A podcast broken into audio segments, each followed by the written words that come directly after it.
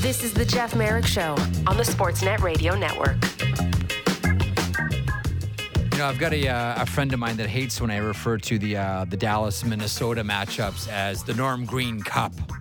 Ouch. Uh, but tonight we'll see the Dallas Stars face off against the Minnesota Wild. Uh, joining me now to talk about all things Minnesota is our good friend Mike Russo from the Athletic. How are you today, Mike?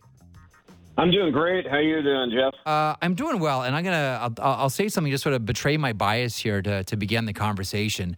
I really like the Minnesota Wild. I like the idea of what Bill Guerin's trying to do here.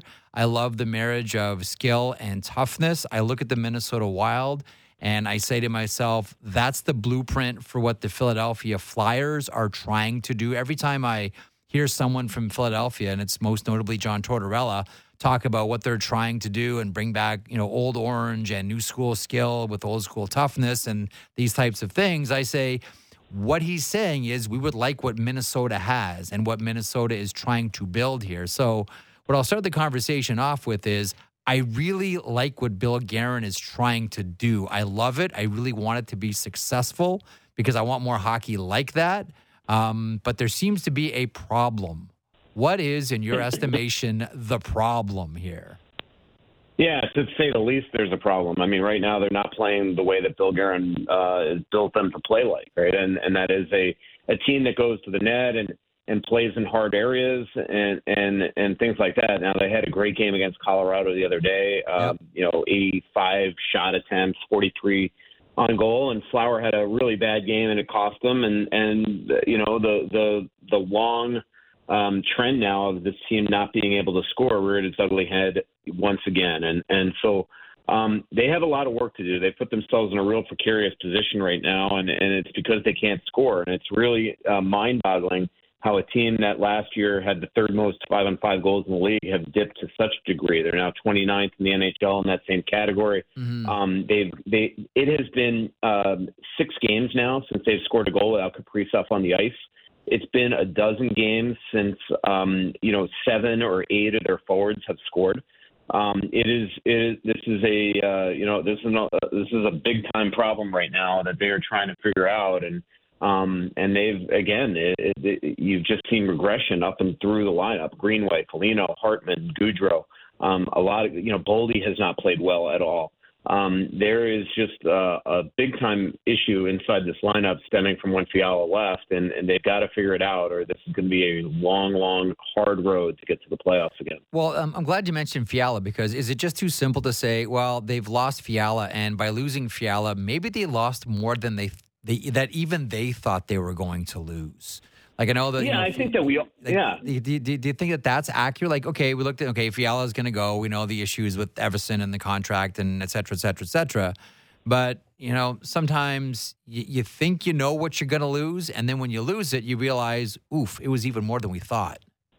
Yeah, I think so. I think that they always kind of discounted what Fiala brought to this team, but he performed well here for a long, long time, and for a long, long time until really last January, he was a man alone on his on his line every single year. He yeah. got the short shrift in terms of line mates, and I think what it's done, I you know, cause I think we all knew. I mean, they they got they they traded away 85 points, brought nothing back, so obviously we knew that they were going to take some sort of uh, back, you know, some sort of backtrack offensively here. But I think what they even discounted was one the regression that so many guys would have, but two, the impact that Fiala not being in the lineup would cause players, mm-hmm. and maybe a big reason why they have regressed. Um, you know, right now it is easy to check the wild. You just you just envelope, uh, you know, Kirill Kaprizov, and you're going to win against them as long as he doesn't score. And before they had this secondary scoring line and uh, and it really one it freed up a lot of work for the ability for the Eriksson Ek line to go to work in the offensive zone as as the third line of this team. But it took a lot of heat sometimes off Kaprizov because opposing players, when Fiala was playing well, had to really decide who they were going to check hard. And mm-hmm. I think there's a reason why the Wild had so many come from behind wins last year, so many miraculous victories. You know, six on five goals, nine multiple goal comebacks. They're they're one of two teams in the league that hasn't even had one this year. And so I, I think that that they definitely um, you know, look, we all knew that Fiala was going to have to go uh, just with their cap situation. Mm-hmm. Uh, they essentially chose Boldy over him. You know, four or five years younger and and uh, and a lot more time on on uh, you know on the clock for him. And so they chose Boldy and gave him the big deal, and now um, you know it's definitely created a problem inside the Wild locker room. Um, the one thing that we do know about Bill Guerin is he is uh, he's bold. He's not shy. Yeah. He'll make a big decision. Um, he'll swing for the fence. He's not, you know, he's not going to, you know, pace for for three weeks and think about it and go to sleep on it and wake up in the middle of the night and change his mind a few times before he's able to, you know, flip over the cold side of the pillow and get back to sleep here. Like he makes big, bold decisions and he's not shy about it. So, what are the big, bold decisions you can make? You can see Bill Guerin making here because I'll be blunt with you. This is not the year to take the step back in the West. Like the West is wide Yeah, open. agree. Like the West is wide open Yeah. here. I agree, but the one thing I will say is I, I see a lot of deficiencies in the Wild locker room, uh, Wild uh, lineup, and and I do think that Bill is looking at this realistically and remembering the long term plan here that they are building uh, for um, you know really the next two years, right? Once the Parise and Suter buyout numbers come off the books, and then this team is going to bring a bunch of young kids over from Europe and build them together and then have a lot of money at their disposal. And that is still the end game here. And I don't think, even though uh, you know, our the athletic Scott Wheeler has them as having the number one prospect in the league, Yeah. um, I don't think that Bill Guerin wants to dip into that for rental players. And so he doesn't want to trade his first round pick. He really doesn't want to trade his second round pick, and he doesn't want to take trade any of his top prospects. I don't think he feels like this team is in the growth period, the development process of, of what he's trying to build here. That Mhm. now's the time to go and spend a lot of his quality assets on those players. Now, would he, pl- you know, make a medium type trade? We'll see. You know, the one guy that, that we've all been writing about here the last two weeks is Tyler Bertuzzi because Bill Guerin, um, you know, I know for a fact loves the guy. Yeah. He's starting to play really well. Um, but the issue is, is that you know, at a minimum, first of all, Detroit's back in the playoff race, so who knows if they're still going to trade him. But the issue is too is that you know I'm sure Steve Yzerman is looking at it and saying, well, first round pick at a minimum, and if not first round pick, it's got to be second and a prospect. And I don't know if Bill Guerin's willing to do that. He he Mhm. said on my podcast last week that he is not willing to go and give up a top prospect or a first or a second round pick. Now, could he change his mind? We'll see. But if he starts to see after this extremely disappointing stretch that the Wild are on, where they don't have a regulation win 11 games, where they've lost eight of their last 11, where they've been really um, mediocre to say the absolute least since the All Star break. I don't know if he's going to spend that now. I don't think this team has convinced him that it's worth worth worth doing something like that. So if that's the case, he might have to. You know, the one thing that I fully expect that he will do is they've got. You know, I think at the beginning of the year he was banking a ton of cap space to try to make that home run deal at the deadline if he felt this team was a true contender in the Western Conference. Now that it's starting to look like they're not, I think he's going to probably be one of those teams that plays banker at the deadline and says, "Hello, look at us. We got the ability to add 14, 15 million dollars worth of players here.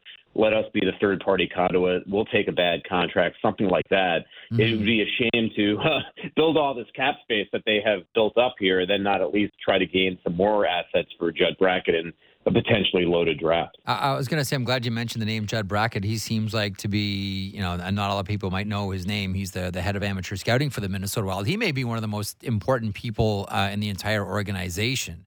And so far, if you look at his drafts, whether it's, you know, Minnesota or previous with the Vancouver Canucks, um, these are slam dunks. I mean, you mentioned Wheeler's prospect rankings. I mean, Judd Brackett's fingerprints already you're starting to see, even though he's only been there for a couple of years, are all over this uh, organization. Um, I, I do wonder that if they go the route of, hey, we'll play banker here and we can play third party and we can help you uh, facilitate your trades as long as you, uh, you know, maybe butter the bread on, on both sides here and send something over to, to, to Uncle Bill.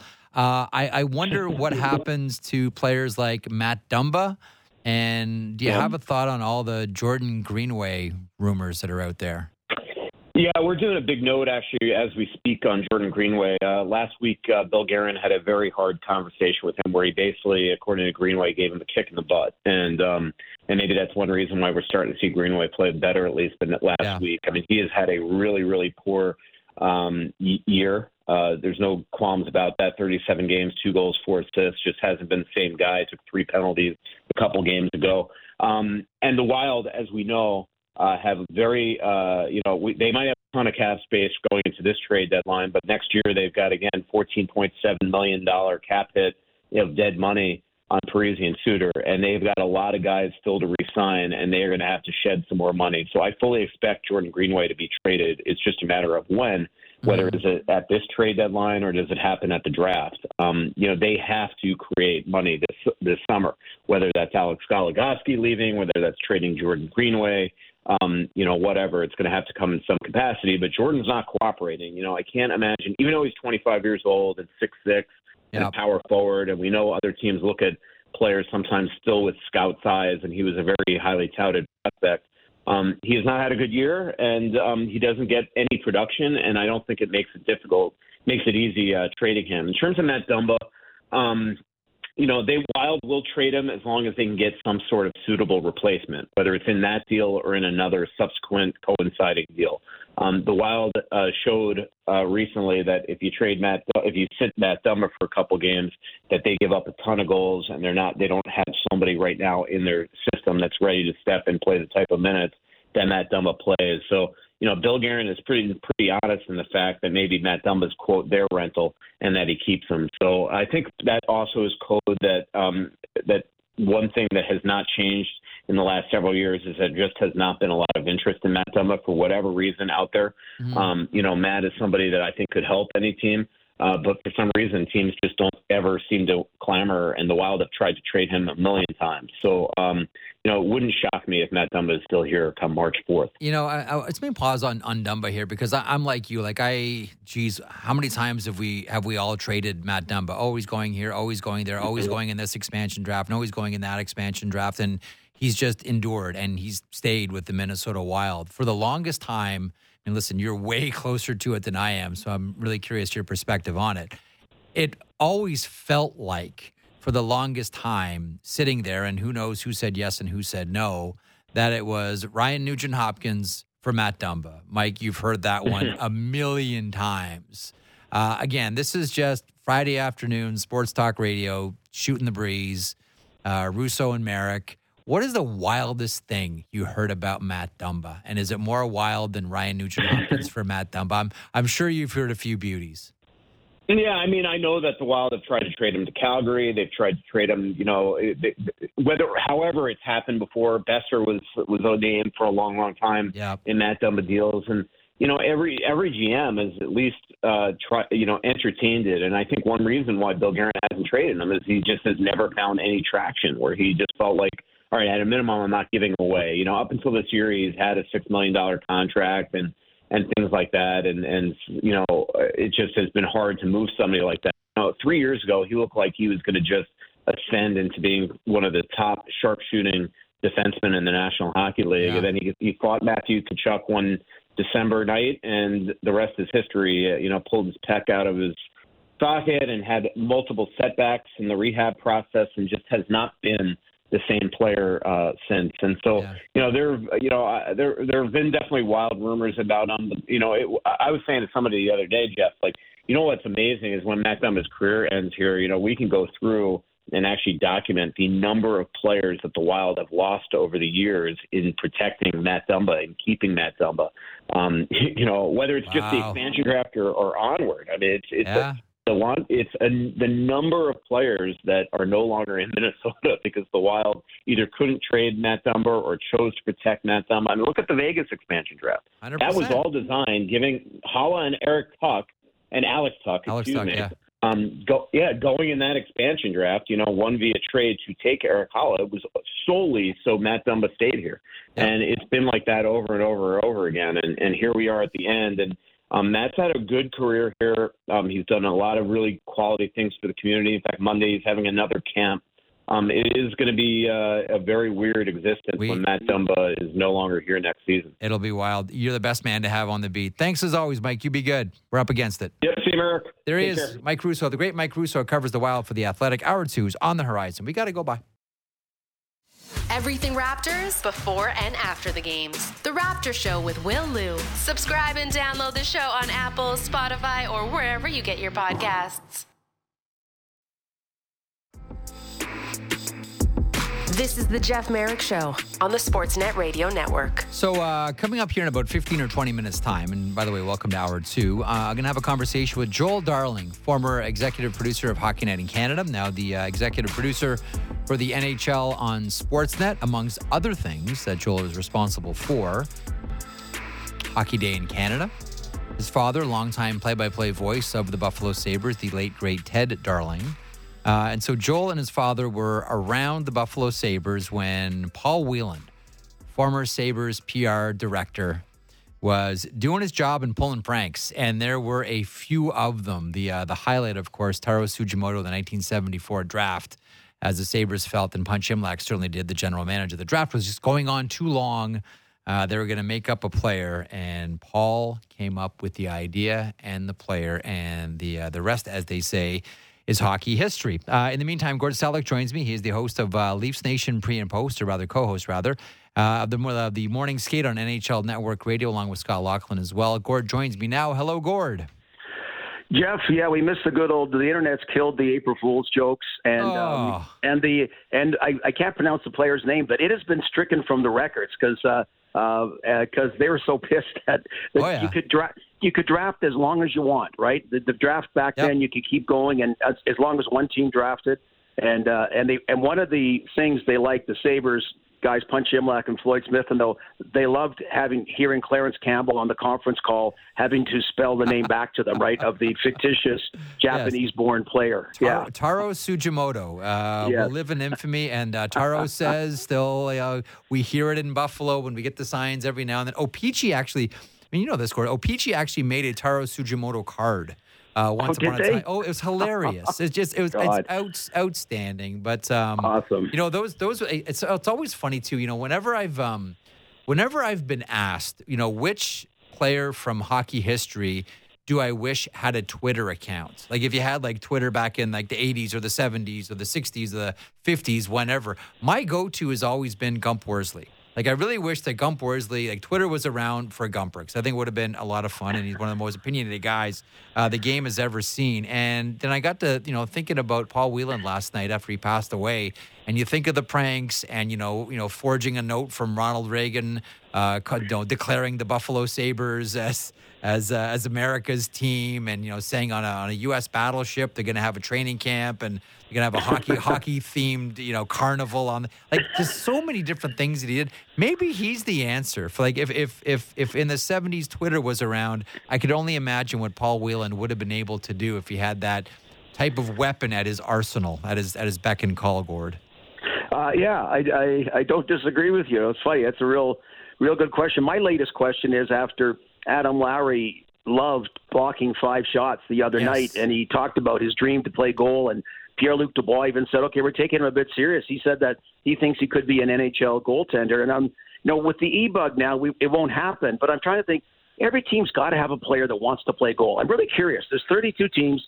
Who is the player on each team that most want? Like, okay, you have to. Someone goes in and Yeah. they they're going to put their hand up, whatever. So so we'll look at that. Twitter accounts from the past and uh, emergency goalies. So we got a couple of projects. Well, Paul would go in net too, like in practice. If one of the goaltenders was out, like Paul would put on the pads and Yeah. he would go in net. Like it was, it, like, it's a remarkable story.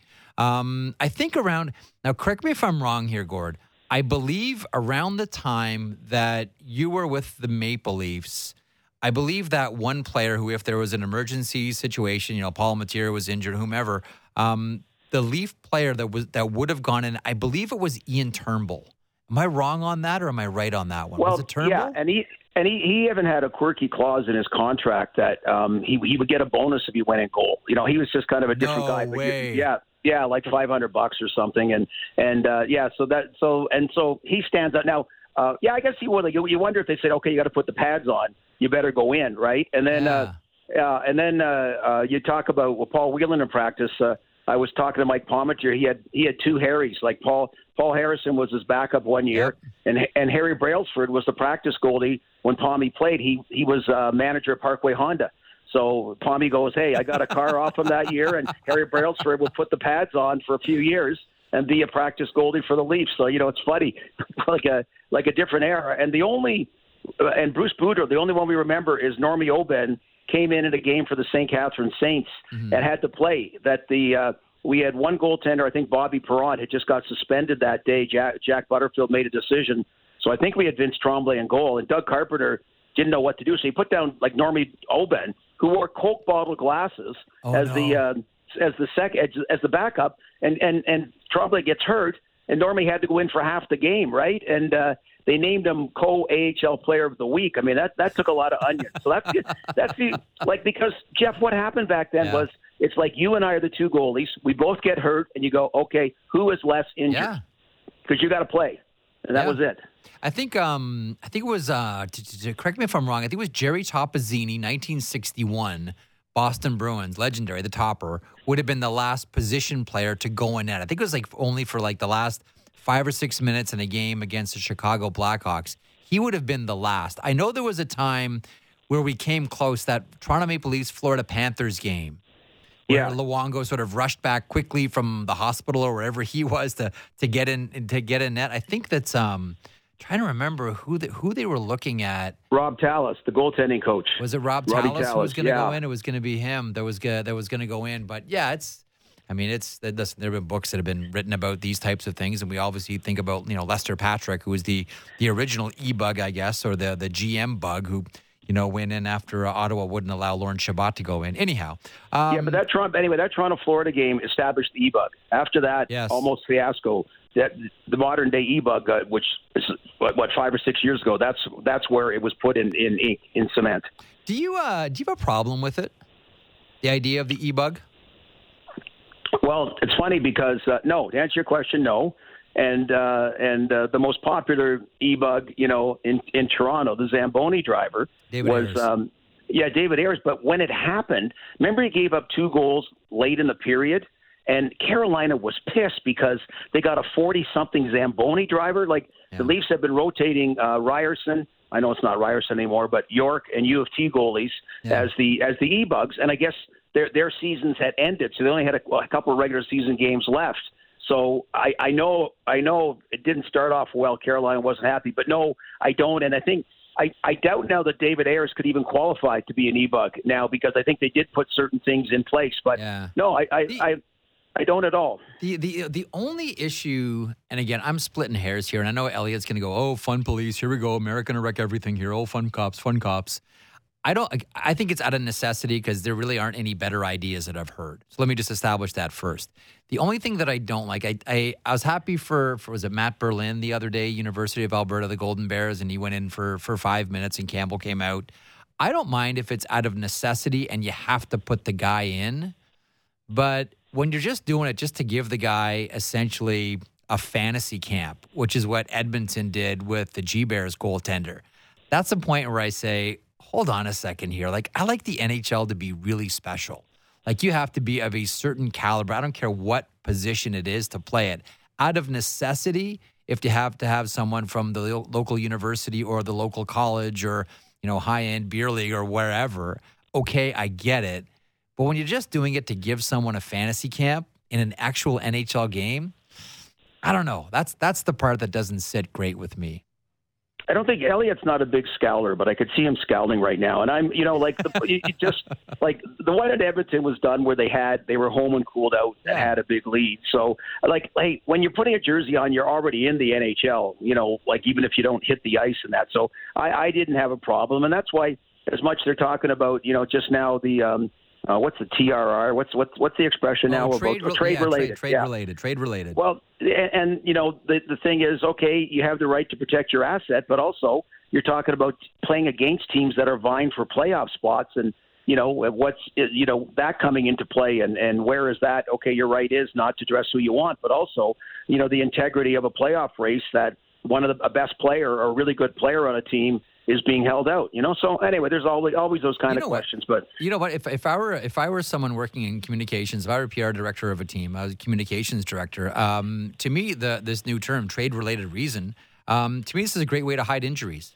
Hang on, you mean I don't have to say lower body, upper body? I can just say trade related reasons, and maybe we thought we had a deal, and maybe we didn't. Maybe we're exploring a deal, and I can actually keep a guy out of the lineup and not have to explain it. Like I, I kind of compared it to when uh, when Chris Botta was the communications director for the Islanders, and they wanted to hide an injury for Rick DiPietro. So instead of being specific about the injury or even upper body, lower body, he just put general body soreness. Which I think at a certain age we all have, Gord. Yeah, well, yeah, for sure. Well, you know, um, and that's people are. It's got people wondering a bit about Chychrun, right? Is uh, is is there a tweak there that uh, we don't know about? And certainly, um, there there is a shelf life though. Even though Arizona has probably made it the earliest yet, you, like in October, it'd be a little suspicious. Okay, I don't think I don't think, but but I think coming county down to the trade deadline, you're you're 100 percent right. Uh, okay, so to a couple of other things. Uh, tomorrow on Hockey Night in Canada, it's the Toronto Maple Leafs and the Montreal Canadiens. Um, front and center for the Maple Leafs, the return of Auston Matthews against the Chicago Blackhawks. And listen, I understand that the Blackhawks aren't the best measuring stick uh, for performance, but all you can do is beat the teams that are in front of you. Uh, and that's the latest audit we have for the Toronto Maple Leafs. Uh, we've wondered about players like Timo Meier. Listen, I still wonder about a player like Todd Bertuzzi with Toronto uh, with the Maple Leafs. I know that when you know Kyle Dubas was running the Soo Greyhounds in the OHL, that was one of the players um, that he coveted. He was playing for the Guelph Storm. Could never you know figure out a way to get him into the into the Soo. A couple of years ago, there was all the hot and heavy rumors about Toronto and Tyler Bertuzzi, etc. Um, what do you expect uh, Dubas to do here in advance of, of trade deadline? What's going through your head, Gord? Well, do one of those things you're talking about. Like you got to get uh, Kerfoot's not the guy for the second line. Like he's a third line guy. You've got you've got to you know I mean because you're you're talking about okay winning one round, but you're talking about a serious run hopefully. So you you know you cannot leave no any stone unturned. So yeah. that there's got to be an upgrade to get um, a six player on the top two lines, whether it's Bertuzzi, whether it's Timo Meier. You know that's what I'd look at. Uh, is there you know, like like last year when they added Blackwell, for example, Colin Blackwell. Yep. Is there somebody they like on the fourth line like that? Like just something because you know we're still there's just kind of okay, this guy's in, that guy's out, this guy's in, this you know we can't like we're still we're playing Yahtzee right now and throwing the dice each time, mm-hmm. and you know trying to figure out like you know you want the teams that go deep have you know some of the third and fourth lines that are pretty the, the Corey Perry or whatever and pretty pretty defined role and you know, ever since ever since Joe Thornton, you know, couldn't find a defined role for him a couple of years ago, and you know that that ended up kind of lacking in those lines. So I'd look at that, and then the other one is uh, a, a depth D. I don't, you know, I mean, if you can get Chychrun and all those other ones to work out, you, you know, better than a depth D, like a uh, like a significant D, that'd be great. But those kind of the three things I'm looking at. Like I'm looking at, yeah, a, uh, top six forward, uh, a depth D, uh, something like like that that grit, that sandpaper, that it factor on the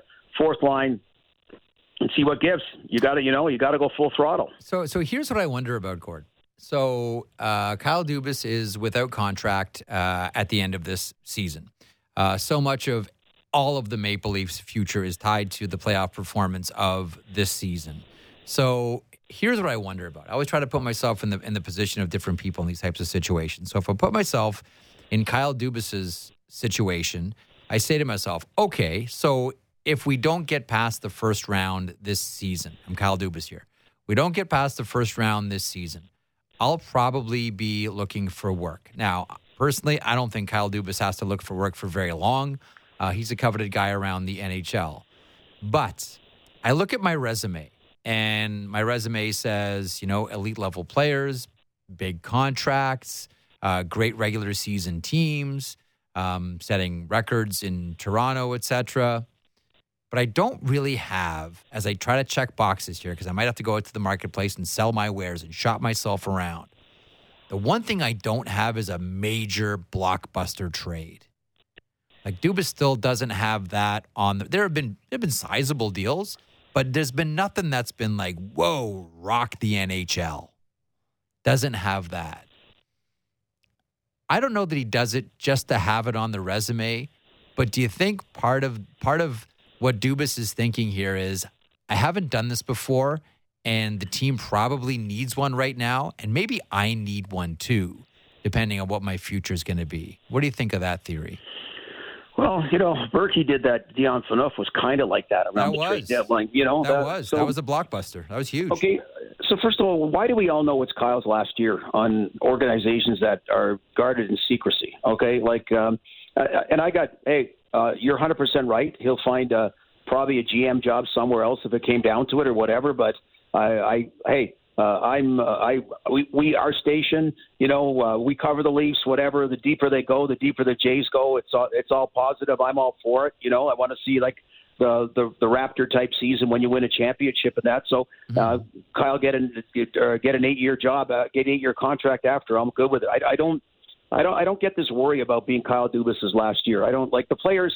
You know, the players play the same regardless. Okay, and uh, and they, they obviously have faith in him about being general manager this year, and I, I I can't see him just making a blockbuster just for that. I think they people would you know judge what he's done on on other things. So I, I really don't get this thing about his last year. Why? Who cares? So what? You know, like uh, you know, just uh, and and and uh, uh, if if he's the right guy for the job, then he's the right guy for the job. And yeah, obviously, if you don't win the first round, uh, and again, I'm already hearing the Tampa Bay excuses. Oh my God, our bad luck. Well, you should have won against Columbus and Montreal then, okay? You know, yeah. And and and if you're going to go in the deep in the playoffs at all, I mean, you got to beat a you got to beat a solid team sometime. Columbus did it a few years ago against Tampa Bay. So uh, I, I I just trust Kyle did the best every other year and will do the best this year and the chips will fall where they may. I always say the same thing about when you hear the grousing about, oh, it's Tampa in the first round and here's the built in excuse. I always say you're going to face good teams along the way. Do you not want to do it when you're at your healthiest? Because the deeper the deeper you go in the playoffs, you will not be at your healthiest. To me, if I'm the Maple Leafs, Tampa first round, fine. I want to do it when I'm when I am the healthiest, and that is always the first round. Uh, Gord, always good. Thank you so much. Continued success. Leafs Nation pre and post. Uh, the morning skate on NHL Network Radio alongside Scott Laughlin. Uh, love it, Gord. You have a great weekend, pal. We'll talk soon. Yeah, thanks, Rob. I'm going to listen to Joel too. Joel, Joel saved my career when you left one job and I got that job via Joel. So treat him nice. Hockey Night in Canada Radio. Absolutely. I was just keeping the seat warm for you. Just keeping the yeah. seat warm for you. That's it. Uh, okay, you, pal. You be well, Gord. Take care, pal. There he is, uh, Gord Stellick, former, by the way, general manager of the uh, Toronto Maple Leafs, former assistant general manager of the New York Rangers, and very accomplished and talented and long-time uh, broadcaster, uh, certainly in Toronto on radio, and then mentioned Hockey Night in Canada radio as well, and now NHL Network radio, uh, which he's done for a number of years. Um, random player of the day is coming up at the bottom of the hour. Uh, it's an intriguing one, and it's one that. Um, it's a it's a person who I think may have been one of, if not the toughest players in the history of the NHL. Weekend review coming up as well. We'll talk about uh, Marty Walsh uh, being named uh, the executive director of the NHL Players Association. It was an interesting week, and you know, Gord talked about this a couple of seconds ago. We introduced a new saying into the uh, hockey world going back to last Saturday, and that is TRR not HRR, that's hockey related revenue. We all know about that. TRR, trade related reason. We'll talk about that coming up in the weekend review. In the meantime, it's a pleasure to welcome to the program.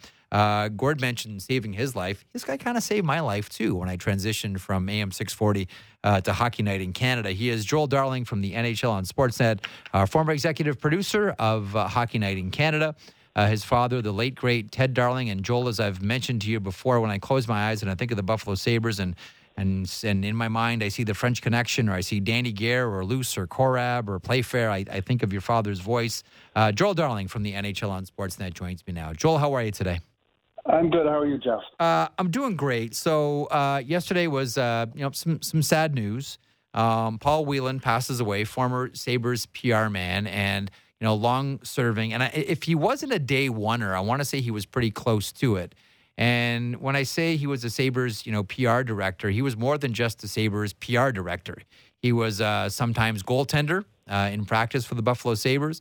Uh, he was someone who ran television, and I believe, Joel, you can correct me if I'm, I'm wrong here. I believe the Buffalo Sabres were one of, if not the first team to have and produce their own cable TV broadcast uh, of their games. Um, he was a great prankster uh, as well. He was someone that stood up to the to the Knox family. Certainly, um, your your thoughts on on Paul Wieland before we drill down on a couple of uh, of the uh, the individual stories. Uh, your thoughts on on Paul Wieland and and his career in the NHL with the Sabres.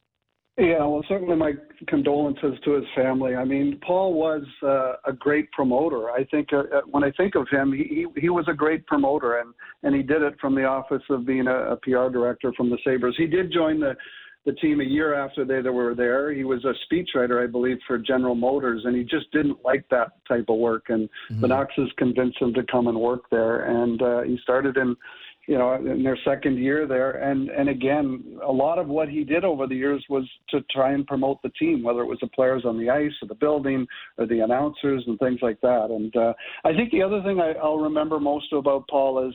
I don't think I've ever met anybody to this day uh, enjoy a job more than he did. And, you know, with some of the pranks and some of the April Fool's jokes that he did that continued on even when he went to St. Bonaventure and mm-hmm. went there as a, as a professor years later, he just, he was a guy who always had fun, was always trying to to promote the team, and uh, just enjoyable to be around. And and him and my father got along famously. And I was looking at some April Fool shows today, and uh, mm-hmm. you know, watching my dad in a wig, right? that, that Paul obviously was behind that, and watching him what they some of the things they did. But he, he was it was all about promoting the team, and and boy did he do it well. Yeah, I was going to say if, if, you could uh, spend some time here and, and, talk about the relationship that Paul had with your father, who I always maintain, with all due respect to, to RJ and to, to, to Pete Weber, et cetera, I still and always will consider the, the, the voice of the Buffalo Sabres. Um, tell us about the relationship between Ted, your father, and Paul. Well, I think they they had the same type of humor. Um, they did like to laugh a lot, and I think uh, you know, with Paul starting out as the PR director, I mean, he moved from really being heavily involved in PR to, to mm-hmm. bringing that uh, broadcast team together and started really a Sabres uh, television broadcast, Buffalo Sabres television, which I think in the 70s there was really unheard of at the time. So um, he, he not only was on air with my dad and with Rick Jeanneret over the years, but he also was a producer of the shows and he was also uh, directed. So he was heavily involved from top to bottom. So mm-hmm. they spent a lot of time together on the road, at the Aud, in the offices, and and I think uh, you know together they they probably came up with with many different ideas over the years that that had some fun. So they they spent a lot of time together, and uh, I know Paul after my dad passed away. You know, always said how much he loved my dad. They got along together really well. Yeah. You know, I, I, part of the story is too standing up to ownership, and that in today's day and age, Joel, as you well know, does not happen. Um, but Paul wasn't shy about standing up to ownership. Can you think of some of the more you know remarkable or, or legendary stories of uh, of Wieland standing up to, to to the Knox family? Well, I think certainly the thing that stands out mostly is you know even even the idea of uh, you know. Um, drafting Taro Tsujimoto back in '74. I mean, Punch Imlach was not the easiest guy to work with, and I think to think that Paul could convince him to actually do that back then in the 70s uh, is is really kind of a testament to how much you know he he kind of pushed people to go beyond maybe their limits. And and when I think of those April Fool's jokes, I mean, the, you know, the fact that he he tried to you know, he tried to announce uh, the Buffalo Sabres as America's team and use presidential stationery. I, know. I think he was threatened. He was threatened to be arrested at one point for using that. Um, yeah. And uh, I think of Slider X, um, which was an April Fool's joke again back in the 70s, where he knew that they were going to be tearing up the Aud floor in the summer, and he put out a press release that basically said they were going to put in new ice. The technology allowed it that they didn't need pipes anymore, and it was uh, a system called Slider X. Well, even Clarence Campbell got calls from uh, from people from across the league, writers, and and he answered it, uh, you know, as if the NHL was on top of technology. Of course, the next call went right to Paul Wieland. So I think he, he pushed the Knoxes, and I think he pushed a lot of what they did, and uh, all with like like I said, having a lot of fun. What did the players think? I, am always curious about that because it was, I mean, it sounds like a wonderful place to work and, and really, you know, certainly creative and had a lot of people that, that went along with it. And we think of the, the April Fool's uh, shows that, that Paul helped put together. Um, I know that Gilbert Perreault was, you know, a wonderful, you know, bon vivant man about town and, and must have enjoyed things like that. Um, and I think of other Buffalo Sabres, whether it's, you know, Robitaille, Schoenfeld must have, must have loved it. Um, what did the players think of some of the, uh, some of the antics and some of the pranks?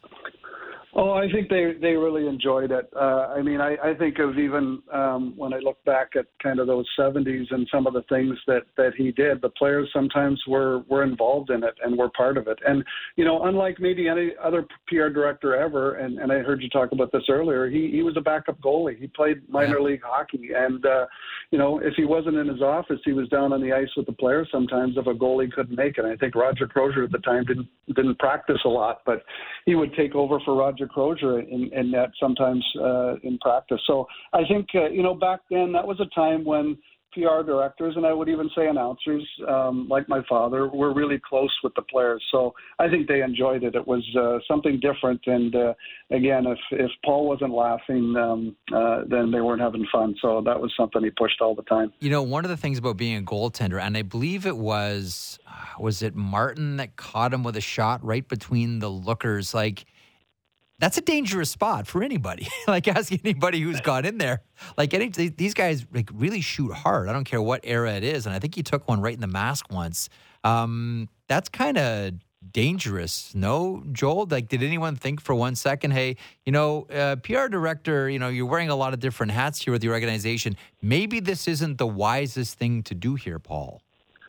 Probably not, but I think he, you know that was just him who enjoyed the game so much, and I, I think anybody maybe in that position who played at a pretty high level, if they had a chance to go on with the team, uh, I, I'm sure he took it. And and again, it was just part of his job. You know, if he wasn't helping them in the office, he was helping them on the ice.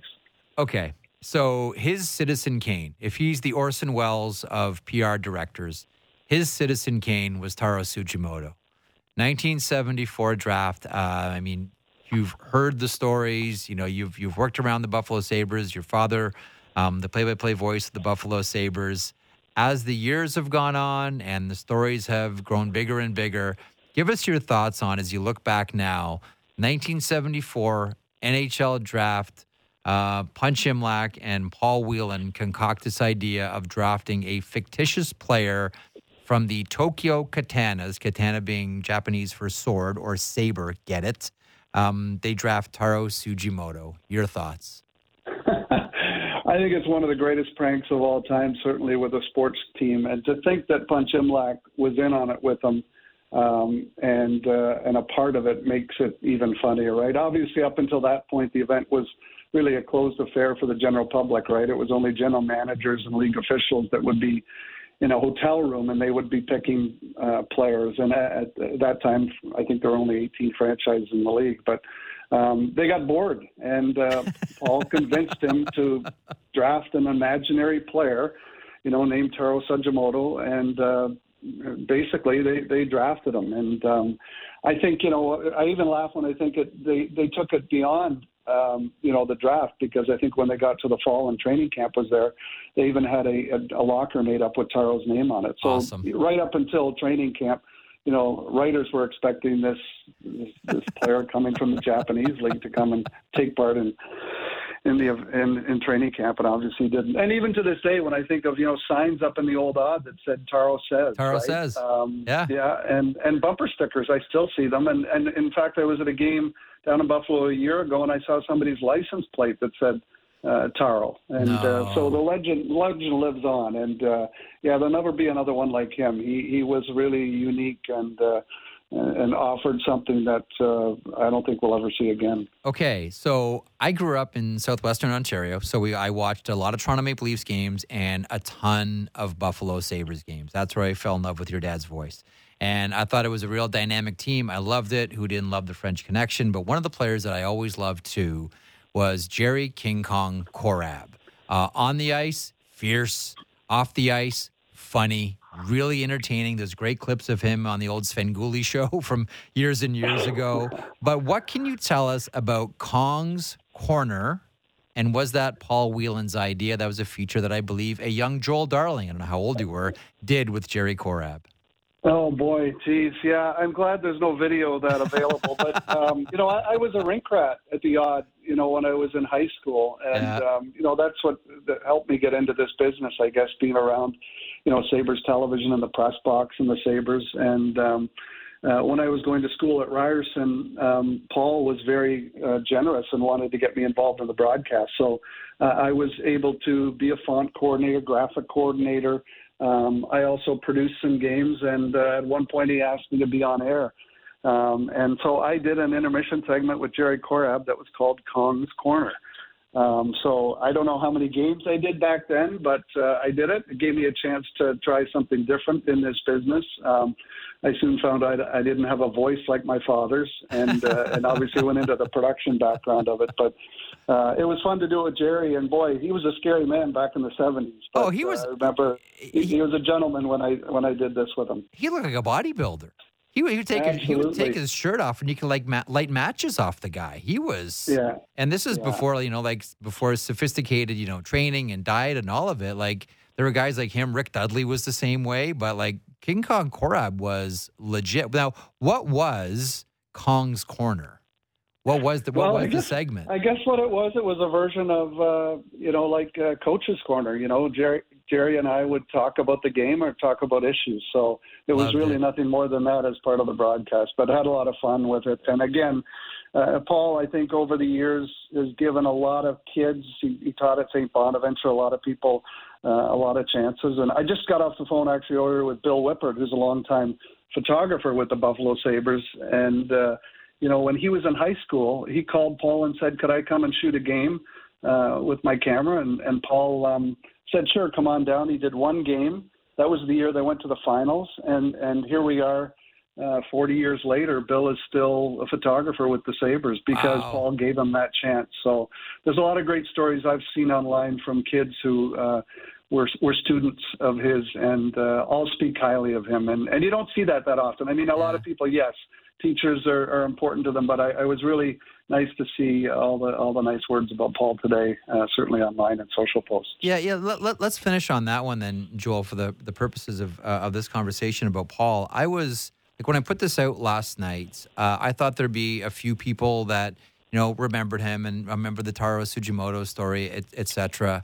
But this was like a, this was a, a a tidal wave of emotion that came back and memories and thanks. And I have this memory, not just about Paul, but someone sent me a tweet about Paul's sister who was their, you know, their teacher growing up as well. Like, and whether it was, you know, he was my university prof and I, prof and I loved him and he was a genius and he was brilliant and inspirational. Like I had no idea what I was in store for when I put that tweet out. Um, you know, after his his uh, his his daughter put out the note uh, that he had passed, I had no idea it was going to be like that, Joel. As you're watching this unfold on social media last night and into today, what went through your mind?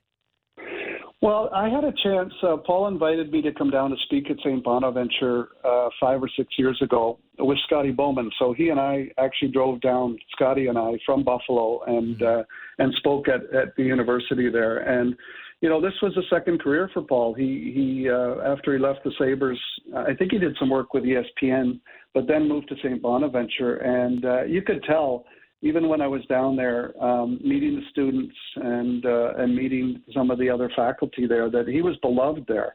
And uh, as I said, it was a second career there. But but Mm. uh, I, I was I was surprised too, to some degree, that uh, all the outpouring that I did see. Um, I, I knew Paul over the years had given a lot of people chances, much like me.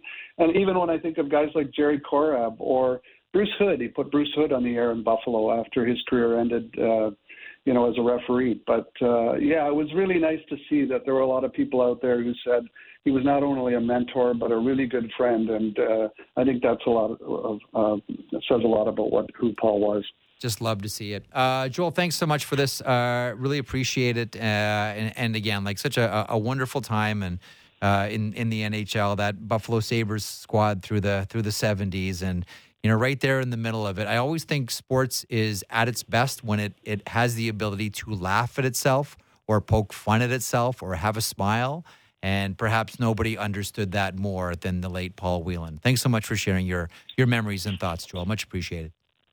Thanks for having me, Jeff. Joel Darling, uh, former executive producer of Hockey Night in Canada, executive producer of uh, a number of events uh, for us now at the uh, the NHL on Sportsnet, sharing some thoughts about uh, the passing of Paul Wieland, who is a longtime and very influential um, and just a wonderful, wonderful PR director. And when I say PR director, I'm not giving him the proper credit uh, because he did so much more than that. Mentioned backup goaltender in practice, color voice. Uh, on ramping, you know, the Buffalo Sabres' own uh, uh, own production uh, of their of their games on cable television. A real innovator, and the one thing that we think we can all safely agree on, he was one of the great originals in this game. Uh, condolences, as Joel mentioned as well, to his friends and to his family. Going to take a break. Uh, come back with the week that was uh, around the NHL and elsewhere. Marek Show continues across the Sportsnet Radio Network, simulcast on Sportsnet 360 and Sportsnet Now. Big guests and bigger opinions on everything happening in Leafsland. Real Kyper and Bourne. Be sure to subscribe and download the show on Apple, Spotify, or wherever you get your podcasts.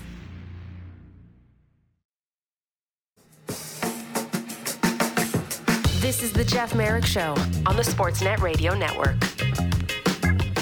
Got to put on my Clark Kent's here so I can see you properly. If you're watching on 360. Welcome back to the program. I uh, want to get to the weekend review. How much time do we have? 20. Okay, that's not bad. No, you don't. I'm okay on time today. have- hey, Maddie, I'm all have- right today. That you okay? Or like 14 minutes. All right. Radio time. Yeah, not actual time, radio time. Think of inventory. Okay, right. Okay, get to the next show. Got it, Marek. Got it, Marek. How you doing today, Maddie Marchese? I'm good. I'm just sending you that email that you were looking for. Ah, yes. Bert Kreischer, comedian, talking about drinking Kool Aid, like 36 ounces of it. That's why I like coming in here because I can actually see people and have a conversation and realize all the things that I've missed out on. Oh well, you I haven't live missed my out little on bubble much. at home. Oh, by the way, we have an update from the Quebec Pee Wee tournament. Oh, Colby Armstrong's kid, Cruiser. The, Penguins Elite beat Montreal 2 0. oh, So they play Brantford tomorrow morning at 9 a.m. They haven't beaten them twice that they've played them this year. They're big and they're good, according to our correspondent. So good luck. more Quebec Pee Wee tournament stories, please. Send them in. We'll read them off. Yeah, we might even be getting a pin. I like that. Don't spoil it. I'm not spoiling. It. Don't it. spoil it, but and don't jinx it. Like don't. I said it. might. I'm not. We're we are also expecting, um, not because you're not a golfer, but it doesn't matter. No, no, no, Uh, no. Putter head covers with the Minnesota Fighting Saints logos on them. Serious. I swear. Who sent that in? Uh, I, might got- pick up I gotta golf. Find, I gotta find. it. No, you won't. Oh, that's true. I'll go to the driving range. That you might. I do like that.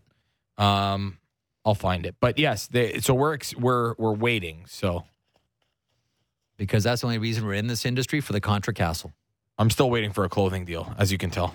So am I. Deb's got it. Jack Victor. I'm wearing a Jack Victor jacket right now. No, I, I would take other ones. Uh, okay, w- let's do uh, no Random one- player. No one wants to hear us whine about the industry. Uh, random player of the day. Who Yes, do we have today, Maddie? That would be Fern Flaman, submitted by Vivian Chase. And she was going through the list of defensemen Yeah. that were Boston Bruins and Charlie McAvoy and Zdeno Chara and got down the list and blah, blah, blah, blah, blah, blah. And oh, there's another Hall of Famer, Fern Flaman. Fern Flaman. Uh, I can recall uh, being at the draft 2012 Pittsburgh, day two, Jim Gregory announcing his passing. Hmm. So he passed away uh, in uh, in 2012. So Fern Flaman from Saskatchewan, Saskatchewan. Saskatchewan, probably. Eh, I shouldn't say probably. I was going to have a different opinion.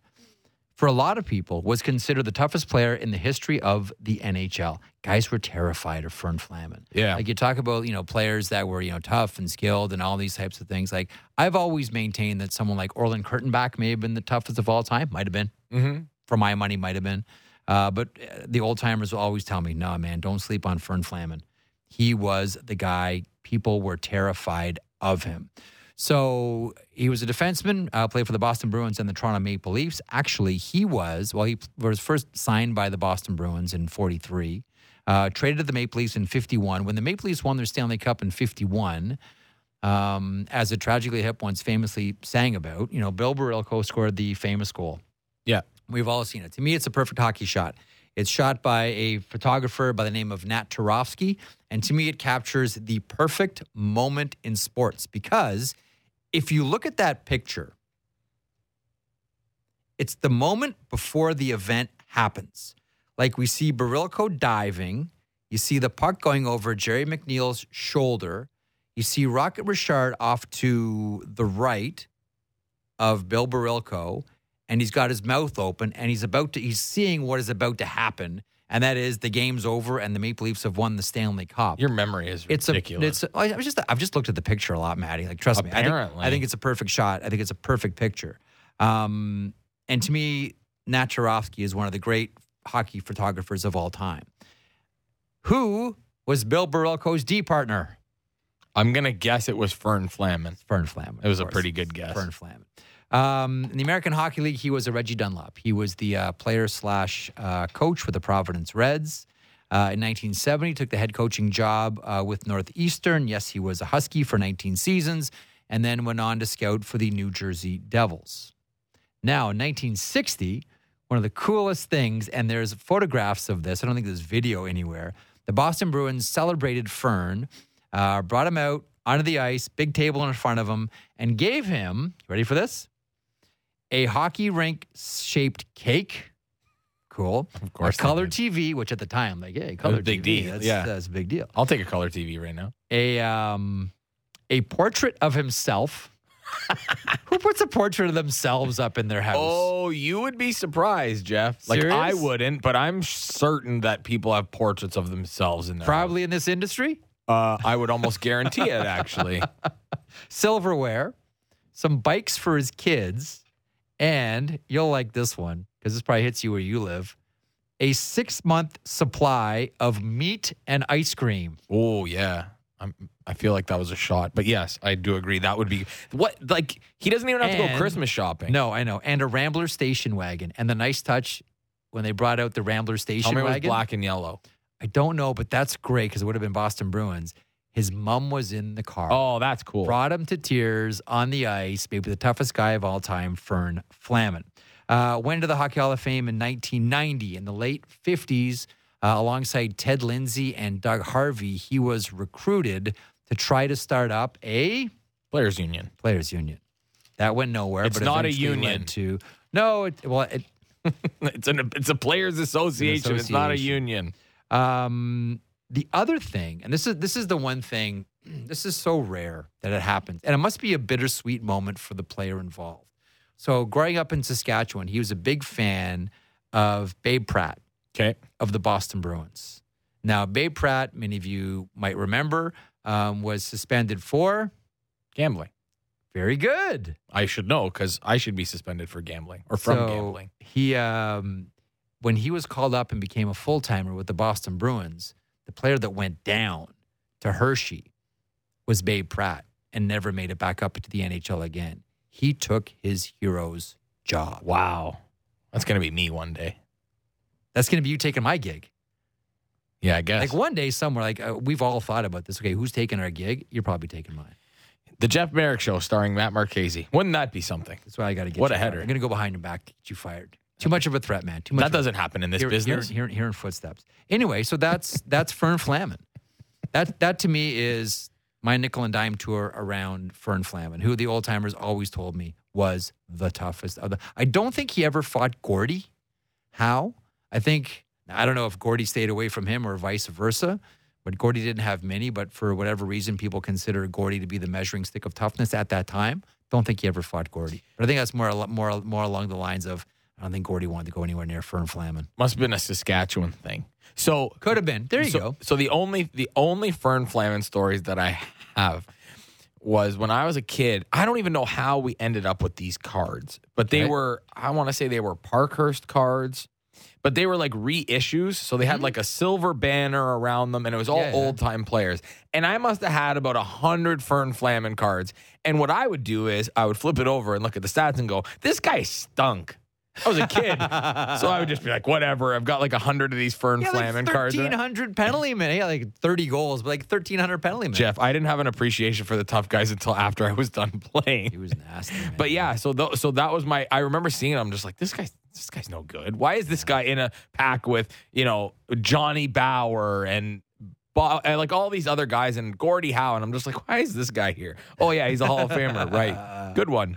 I love it. Fern Flaman. Um, so for your chance to, uh, to, uh, to nominate your own uh, random player of the day, it's pretty simple. Uh, player comes into your mind, off to the email, jmshow at sportsnet.ca.